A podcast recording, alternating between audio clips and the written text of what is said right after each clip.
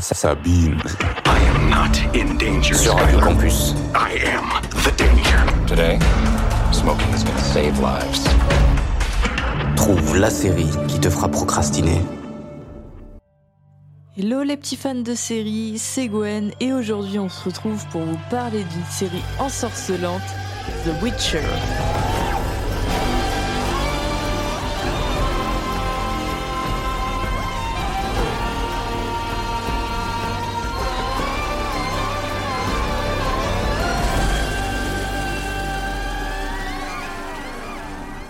The Witcher est une série télévisée de fantasy médiévale américaine créée par Lauren Schmidt Isrich et diffusée depuis le 20 décembre 2019 sur la plateforme Netflix. Il met en vedette Henry Cavill, Anya Chalotra et Freya Allan.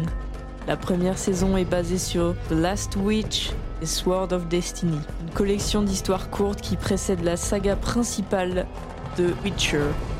La première saison explore les événements formatifs qui ont façonné les trois personnages principaux avant leur première rencontre les uns avec les autres.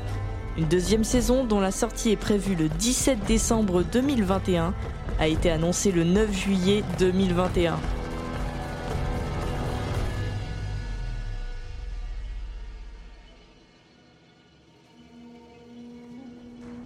Le sorceleur Gérald, un chasseur de monstres mutants, se bat pour trouver sa place dans un monde où les humains se révèlent souvent plus vicieux que les bêtes.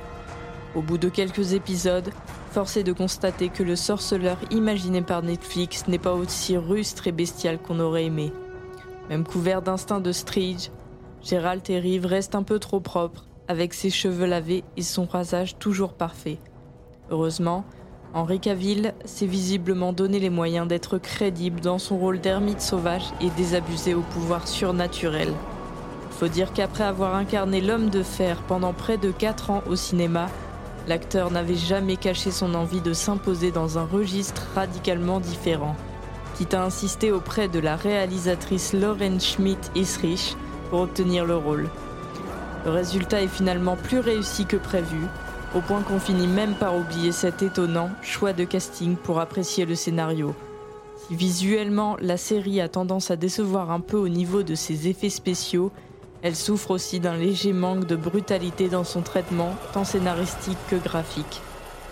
La violence et le sexe sont loin d'être absents des aventures de Gérald de Rive. On sent que Netflix n'a pas non plus voulu exclure un trop large public, quitte à édulcorer certains passages.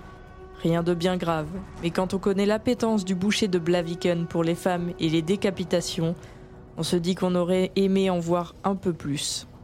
Au moins, on ne pourra pas reprocher à la plateforme d'avoir voulu jouer la carte de la violence et du sexe gratuit.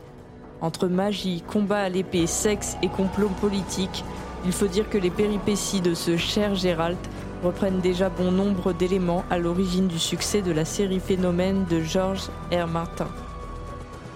Cette série est vraiment très intéressante. Hormis le côté sauvage du héros qui n'est pas présent, il y a énormément de points positifs. Malheureusement, je ne connais que la série et je ne connais pas du tout le livre et je n'ai jamais joué au jeu. Où mon analyse a été faite par rapport à la série. J'espère que mon analyse vous aura plu. C'était Gwen dans Sabinge.